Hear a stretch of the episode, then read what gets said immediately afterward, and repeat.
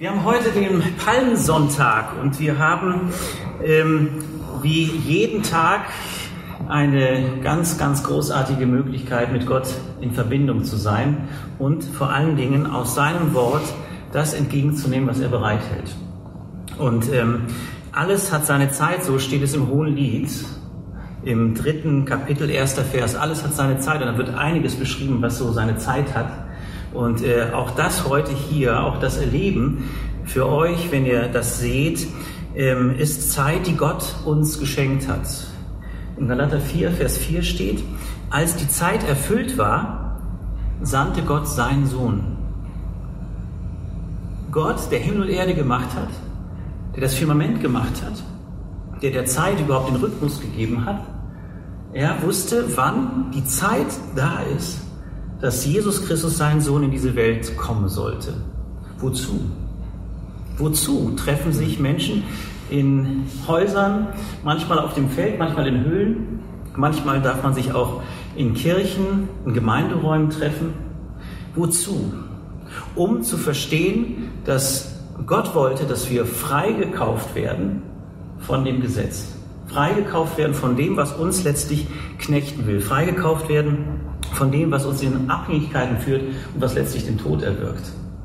Und als die Zeit erfüllt war, hat Gott seinen Sohn gesandt, damit wir Kindschaft geschenkt bekommen. Aber nicht einfach so, ich werfe einfach was hinein, sondern ich gebe mein Bestes. In Jesus Christus ist das Beste von Gottes Seite auf den Weg gebracht worden. Und Jesus selbst hat sich auf den Weg bringen lassen. Und der Palmsonntag ist ein Tag, der uns erinnern soll, wie klar und wie eindeutig Jesus den Weg des Vaters gegangen ist. Also er ist nicht gekommen, um in irgendeiner Weise sich selbst zu verwirklichen, sondern er ist gekommen, um zu dienen und uns in diese Freiheit zu führen, von der ich gerade schon sprach. Er ist gekommen, um dich und mich wirklich in dieser Freiheit zu halten. Er ist gekommen, damit wir auch im Jahresrhythmus des Kirchenjahres immer wieder uns erinnern lassen durch sein Wort, dass er es ist, der uns den Sieg errungen hat und dass er es ist, der diesen Weg gegangen ist. Welchen Weg ist er damals gegangen? Matthäus 21 wird dieser Weg äh, beschrieben. Ich möchte die Verse 1 bis 17 lesen. Der Einzug in Jerusalem. Als sich Jesus mit seinen Begleitern Jerusalem näherte und nach Bethphage am Ölberg kam, schickte er zwei Jünger voraus und sagte zu ihnen, geht in das Dorf, das vor euch liegt, dort werdet ihr eine Eselin angebunden finden und einen Fohlen bei ihr. Bindet sie los und bringt sie zu mir. Und wenn euch jemand zur Rede stellt, dann sagt, der Herr braucht sie, er lässt sie aber bald zurückbringen. Es geschehen, damit sich erfüllte, was durch den Propheten gesagt worden ist. Sagt der Tochter Zion, siehe, dein König kommt zu dir. Er ist friedfertig und er reitet auf einer Eselin und auf einem Fohlen, dem Jungen eines Lasttiers. Die Jünger gingen und taten, was Jesus ihnen aufgetragen hatte. Sie brachten die Eselin auf und das Fohlen, legten ihre Kleider auf sie und er setzte sich darauf. Viele Menschen breiteten ihre Kleider auf der Straße aus, andere schnitten Zweige von den Bäumen und streuten sie auf den Weg. Die Leute aber, die vor ihm hergingen und ihm folgten, riefen, Hosanna, dem Sohn Davids. Gesegnet seid er, der kommt im Namen des Herrn. Hosanna in der Höhe. Als er in Jerusalem einzog, geriet die ganze Stadt in Aufruhr und in Aufregung und man fragte, wer ist das? Die Leute sagten, das ist der Prophet Jesus von Nazareth in Galiläa. Erst einmal bis dahin. Danach möchte ich noch einige Verse lesen. Hier ist also nichts irgendwie dem Zufall überlassen. Stefan, manchmal ist man ja so, oder vielleicht kennst du es auch, dass man denkt, ach, das ist aber ein Zufall, dass wir uns treffen. Von Gottes Seite gibt es diesen Zufall nicht sondern alles steht in seinen Händen und alles hat seine Zeit. Und hier bis ins Kleinste hinein ist die Geschichte vorbereitet worden. Einmal durch das, was in Sacharja schon gesagt wurde und in Jesaja, äh, dass das geschehen wird. Dass genau so der König hineingeführt wird. Und zwar der König der Könige, der Gesalbte, der Sohn des lebendigen Gottes.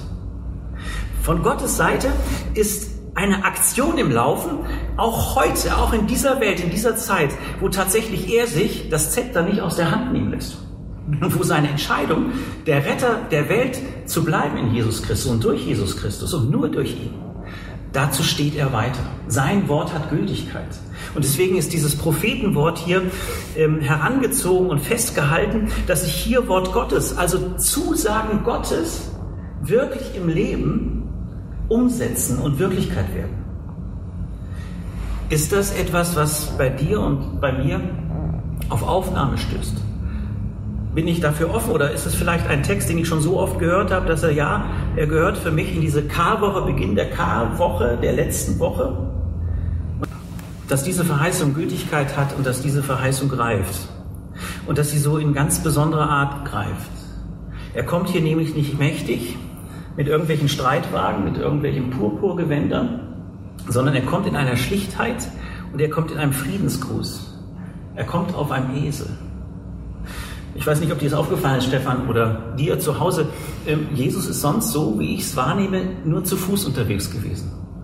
Jesus hat meines Erachtens nie etwas groß Eigenes gehabt, bis auf das, was er getragen hat, sein Gewand. Und selbst darüber wurde dann ja gespielt. Und es wird ihm vom Leib gerissen. Jesus nimmt das hier in Anspruch, was vorbereitet ist vom Vater. Jesus ist unsagbar konzentriert in dem, was er tut, weil er diesen Retterwillen, diesen Rettungswillen Gottes, des liebenden Vaters, so in sein Herz aufgenommen hat und mitträgt, dass er fokussiert und klar ist, was zu tun ist. Und so ist das in unserem Leben, wenn wir fokussiert bleiben auf Gott, wenn wir mit seiner, mit seinem Hineinwirken rechnen, wenn wir es hochhalten, was er uns verheißen hat, wenn wir es glauben, was das Wort Gottes sagt, dann bleiben wir fokussiert, dann bleiben wir klar und dann sind wir auch nicht Schwankungen ausgesetzt, denen er ja hier begegnet. Jesus ist an dem Punkt, wo er der Öffentlichkeit Raum gibt, wo das Christusgeheimnis sozusagen sichtbar werden soll, weil der Vater sagt, jetzt ist es Zeit. Und er geht in Jerusalem, nach Jerusalem und zieht in Jerusalem ein. Und da wird das Passafest gefeiert. Also dieses Fest, was hochhält, dass der lebendige Gott das Volk Israel aus der Knechtschaft geführt hat in Ägypten. Und es wird sichtbar, dass hier schon das Lamm sozusagen in die Stadt hineinreitet. Jesus, das Lamm Gottes. Und es wird sichtbar und hörbar, dass die Menschen, die es vielleicht gar nicht in der Tiefe begreifen, was aussprechen sollen, weil die Zeit dazu da ist von Gottes Seite, dass der kommt, der der ähm, Sohn, äh, der höchste aller Könige heißt, der der, Fried, der Friedensbringer ist, der der der Sohn Davids ist. Und der soll gesegnet sein. Ist das so, dass Jesus gesegnet werden muss? Ich glaube, dass in Jesus und in seinem Kommen, auch in Jerusalem damals, sein Segen auf die Menschen kam, sein Heil, was Gott anbietet in ihm, ein Angebot war in dieser Situation in der Stadt. Und die Leute kommen natürlich ganz unterschiedlich. Ich habe mich gefragt, wer wird so alles dabei gestanden haben? Die, die da die Zweige abgerissen haben oder abgeschnitten haben, die ihre Kleider, ihre Umhänge auf den Boden gelegt haben. Ich glaube, es waren vor allen Dingen einfache Menschen, die aber mit Jesus auf dem Weg etwas erlebt haben oder davon gehört haben. Eine der größten Dinge, die ja da Gespräch waren, so nach dem Johannesevangelium, war ja die Geschichte mit der Auferstehung des Lazarus. Aber er hat Brot vermehrt. Er hat Kranke heil gemacht. Aber er hat vor allen Dingen gesagt, das Reich Gottes ist angebrochen. Die Gnade Gottes ist im Angebot in ihm, in Jesus. Dass in ihm und durch ihn alle Versöhnung erleben mit dem Vater, mit dem Sohn, in der Kraft des Heiligen Geistes und wirklich Erneuerung stattfinden darf. So zieht er ein in Jerusalem so als ganz ein anderer. Und doch, obwohl er nichts sagt, ist es aufgefallen im Textabschnitt. Jesus sagt gar nichts und ich glaube trotzdem sagt er ganz viel, in dem, wie er die Menschen ansieht, in dem, wie er diesen Weg geht, indem wir weiter auf den Vater sieht und sagt, Vater, zu deiner Ehre und nach deinem Willen gehe ich diesen Weg. Ich weiß, dass dieser Weg jetzt in eine Schmach führt, dass die Menschen jetzt gerade noch Hosanna rufen und vier Tage später kreuzigt ihn. Aber ich gehe diesen Weg aus Liebe und aus Treue zu dir, Vater, und aus der Bereitschaft, dass wirklich Rettung für einen jeden einzelnen Menschen nicht nur der Gruppe, die sich damals versammelt hat, sondern der ganzen Menschheit, die gewesen sind und die noch kommen werden, ermöglicht wird. Das finde ich ist unsagbar. Es ist für mich etwas, was mich manchmal überwältigt, wenn ich es an mein Herz lasse. Was ist das für ein Gott, dass er sich so auf den Weg macht, dass er so bereit ist, weiter in dieser Niedrigkeit, in dieser Schlichtheit und doch in dieser Größe uns entgegenzukommen. So geht er an dir und mir heute auch ein Stück weit ja vorbei und schaut dich aber an, bleibt stehen, sieht ihr ins Herz und fragt dich, wie hältst du es mit mir? Wer ist wirklich dein Herr? Wer regiert? Wem vertraust du auch jetzt gerade in dieser Corona-Krise, wo manches ins Wanken gerät, wo sicherlich viele, viele Menschen ihren Arbeitsplatz verlieren werden, wo die Welt nicht mehr so ist, wie sie davor war? Greift er das, was er für dich, für mich getan hat? Dass er in Jerusalem eingezogen ist, um diesen Weg bis ans Kreuz und darüber hinaus in die Auferstehung hineinzugehen. Jesus bleibt also fokussiert auf den Weg, den der Vater ähm, ihm aufs Herz gelegt hat, als Auftrag mitgegeben hat. Und was tut er?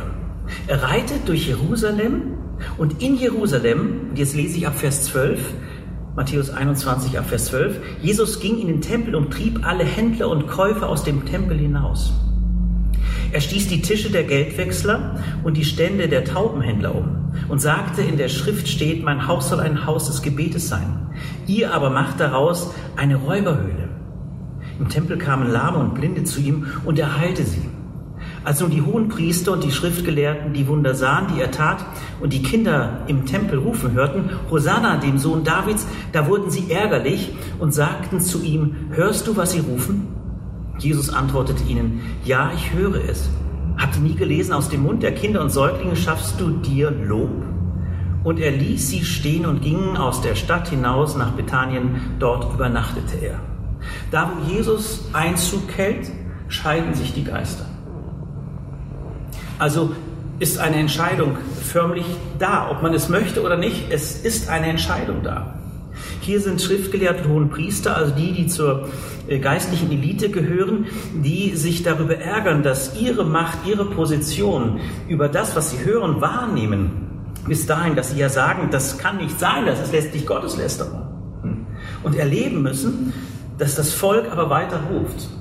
Und dass Folgendes passiert, dass der Tempel in eine andere Heiligkeit von Jesus gerufen wird. Also dass da, wo wir uns treffen, ob jetzt in unseren Häusern, da, wo wir vielleicht ganz alleine sind, dass wir es neu verstehen, dass wir, wenn wir Gott in uns tragen durch die Kraft des Heiligen Geistes, wenn Jesus unser Herr ist, dann sind wir Tempel des Heiligen Geistes. Und dieser Tempel ist Gott nicht egal, was damit passiert, was wir tun, auch ganz tief in uns, aber auch was wir in der Gemeinschaft tun, wenn wir uns auch hier in dieser Gemeinde treffen.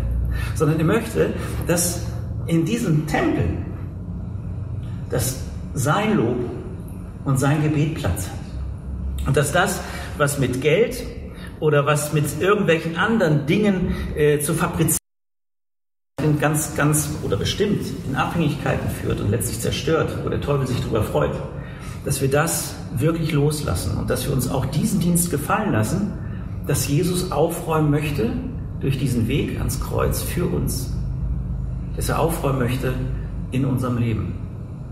Was gilt es jetzt in dieser Karwoche auch aufzuräumen? Darf Jesus bei uns aufräumen? Auch da, es ist ein Dienst, den er tut. Er geht in die Vorhöfe des Tempels. Er ähm, richtet dort die Dinge wieder auf den Fokus, dass Gott die Ehre zu geben ist, dass es ein Gebetshaus ist und keine Räuberhöhle. Ist dein Leben vielleicht eine Räuberhöhle gleich? Ist da viel Gestohlenes? Oder sind da doppelbödige Dielen? Gibt es da äh, Räume, in die Jesus überhaupt nicht mehr darf, in denen Gott keinen Platz hat? Oder wo Gott auch tatsächlich zurückweicht und sagt, da kann ich nicht mit hineingehen? Da lade ich dich ein, in dieser Woche, aber auch heute, jetzt hier ganz konkret, Jesus zu sagen, komm in mein Lebenshaus. Komm in das, wo du selbst sagst und dein Wort sagt, dass, dass wir Tempel des Heiligen Geistes sind. Komm und räume erneut auf da, wo es nötig ist. und stärke uns darüber. Und das möchte er, denn das passiert. Es kommt plötzlich das Lahme und das Blinde zum Vorschein. Also es kommen die Menschen damals plötzlich in den Tempel. Übertragen gesprochen, das, was bei dir vielleicht lahm geworden ist, das, was bei dir blind ist, will er ins Sehende führen. Und er will deine Lahmheit und dein Gelähmtsein verändern. Er möchte dich heilen. Er möchte uns heilen. Deswegen ist er mit ans Kreuz gegangen, um das für uns zu tun. Und er möchte gerne, dass tatsächlich wir wieder so fröhlich werden wie Kinder. So wie die Kinder, die damals gekommen sind, so möchte er, dass wir fröhlich sind, Stefan, dass wir wirklich jubeln und diesen Sieg besingen, uns von diesem Sieg und auch durch diesen Weg, den er gegangen ist, immer wieder ermutigen lassen, auch auf seinem Weg zu bleiben. So segne ich jetzt uns alle zusammen und ich freue mich einfach darüber, dass Gott so wunderbar durch sein Wort redet. Amen. Amen. Ich würde gerne noch beten. Treuer Vater, wir sagen dir von Herzen Dank, dass wir aus deinem Wort Kraft schöpfen dürfen und dass dein Wort uns die Wahrheit sagt und dass das, was du zusagst, das geschieht. Wir sagen dir Dank, liebender Vater, dass du deinen Sohn Jesus Christus, unseren Herrn und Heiland, in diese Welt gesandt hast. Und dass er diesen Weg gegangen ist in aller Schlichtheit, in aller Demut und auch in Klarheit und Vollmacht. Danke, dass du, Herr Jesus Christus, uns diesen Dienst auch tust und tun möchtest. Dass du uns einlädst, dass wir dich so in unser Leben lassen, in unser Herz lassen, in unser Denken und Fühlen lassen, dass es dieser Tempelreinigung gleich ist. Du nimmst nur Dinge weg, du schubst Dinge nur um, du machst uns nur aufmerksam auf Dinge, die uns Schaden zufügen und die sollst du uns wegnehmen. Herr Jesus Christus, das möchten wir dir sagen, das möchte ich dir sagen, dass du in meinem Leben, wo Dinge vorhanden sind, die nicht gut sind, dass du sie mir nimmst und dass du das hineinführst, was eigentlich Platz haben soll deine Güte, deine Freundlichkeit und Barmherzigkeit. Danke, dass deine Vergebung gilt. Danke, dass wir in der Gnadenzeit weiter unterwegs sind. Und ich erbitte für uns alle und besonders für die jetzt, auch die zuhören und zuschauen, dass sie, wir alle miteinander, diese Zeit in Anspruch nehmen, dir Raum zu geben. Dass wir gerade in dieser Karwoche uns bewusst dir stellen und dass wir keinen Bereich unseres Lebens auslassen. Komm du in Vollmacht in unser Leben und führe und leite du uns weiter. Danke, du bist es, der Sohn des lebendigen Gottes, Jesus Christus. Amen. Amen.